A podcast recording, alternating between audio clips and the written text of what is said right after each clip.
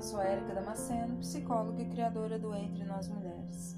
Hoje, no nosso terceiro episódio, vamos falar sobre o adeus. O título é o seguinte: Na hora do adeus. O meu oi hoje soa triste, e não é por mim, mas pelas vidas perdidas nesta pandemia. Aqui no Brasil, são mais de 170 mil pessoas. Diante dessas vidas que se foram, é impossível não pensar naqueles que ficam. São momentos de tanto sofrimento, de tanta dor e revolta. Famílias inteiras desoladas, mães e pais sem seus filhos, homens e mulheres sem seus companheiros, netos sem seus avós para lhes dar o afago tão esperado. Avós que estão presenciando a ida de seus netos. São em torno de 170 mil pessoas. Maria do Rosário, Rosa, Eduardo, Elaine, Valéria, José, Joaquim.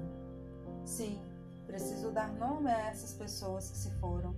Quando nomeamos, nos aproximamos delas e passamos a nos colocar no lugar dos familiares e amigos que agora sofrem por precisarem dizer adeus de uma forma breve, isolada, sem poder prestar as devidas homenagens que se torna tão necessário em momentos como este.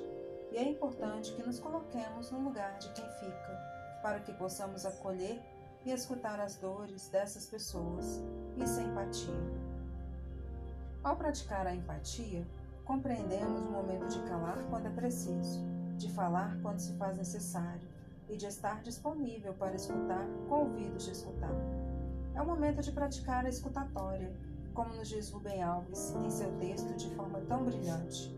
O mundo está repleto de pessoas que falam, muitas vezes pelos cotovelos, e não se dão a oportunidade de se escutar, e nem tampouco de escutar o outro. A escuta de si e do outro permite que compreendamos as dores enfrentadas por estes familiares e amigos na hora do adeus.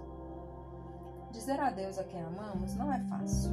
Saber que essa pessoa não estará mais presente no dia a dia é angustiante, é doído. O sofrimento nestes momentos é esperado aos poucos, cada um vai encontrando sua forma de se despedir, e essa dor inicial vai dando lugar às lembranças de momentos vividos junto a esta pessoa.